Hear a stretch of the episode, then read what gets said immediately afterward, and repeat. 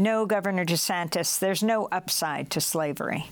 I'm Amy Goodman, host of Democracy Now! with Denis Moynihan and our weekly Breaking the Sound Barrier podcast.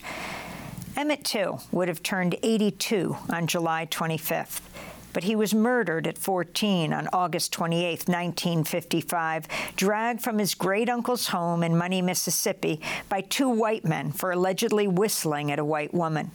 They beat, tortured, and shot Emmett, tied a heavy cotton gin fan to him with barbed wire, and threw his body into the Tallahatchie River. His bloated, disfigured corpse was discovered several days later. His mother, Mamie Till Mobley, had his body returned to Chicago for the funeral. She insisted on an open casket so the world would see the brutality of bigotry, the ravages of racism. Jet magazine and other publications carried photos of Emmett Till's beaten, distended face in his coffin, shocking the world and galvanizing the civil rights movement to defeat Jim Crow. I believe that the whole United States is mourning with me. And if the death of my son can mean something to the other unfortunate people all over the world, then for him to have died a hero would mean more to me than for him just to have died. Said Mamie Till Mobley of her decision. 68 years later, President Joe Biden formally established the Emmett Till and Mamie Till Mobley National Monument, signing the proclamation on Emmett Till's birthday. Three sites make up the monument the Roberts Temple Church of God in Christ on Chicago's South Side, where Emmett's funeral was held, the Tallahatchie County 2nd District Courthouse in Sumner, Mississippi, where Emmett's two murderers were acquitted by an all white jury, and the Graball Landing site along the Tallahatchie River, believed to be where Emmett Till's body was found. The memorial sign at Graball Landing was made bulletproof to withstand the attempts to destroy it. It's been shot at and vandalized countless times. The painful history of Emmett Till's lynching and his mother's remarkable courage is seared into the fabric of this country. Less than three months later, sickened by the photos of Emmett, Rosa Parks refused to give up her seat to a white passenger on December 1, 1955, sparking the Montgomery bus boycott. The March on Washington in 1963 was held on August 28th, the anniversary of Emmett Till's murder. Yet there are people now attempting to suppress history and whitewash the systemic racism so central to our nation. Leading the pack of these revisionists is Florida Governor Ron DeSantis, a Republican presidential candidate. DeSantis first forced the revision of the state's AP African American Studies curriculum, purging key black writers, feminists, and references to Black Lives Matter.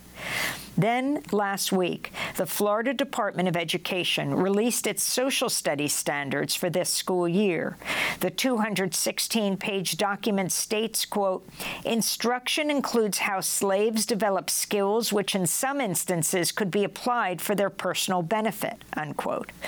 Governor DeSantis was asked to explain this shocking rewrite of the brutal, bloody history of slavery in the United States while at a campaign stop in Utah they're probably going to show um, some of the folks that eventually parlayed uh, you know, being a blacksmith into into doing things later later in life.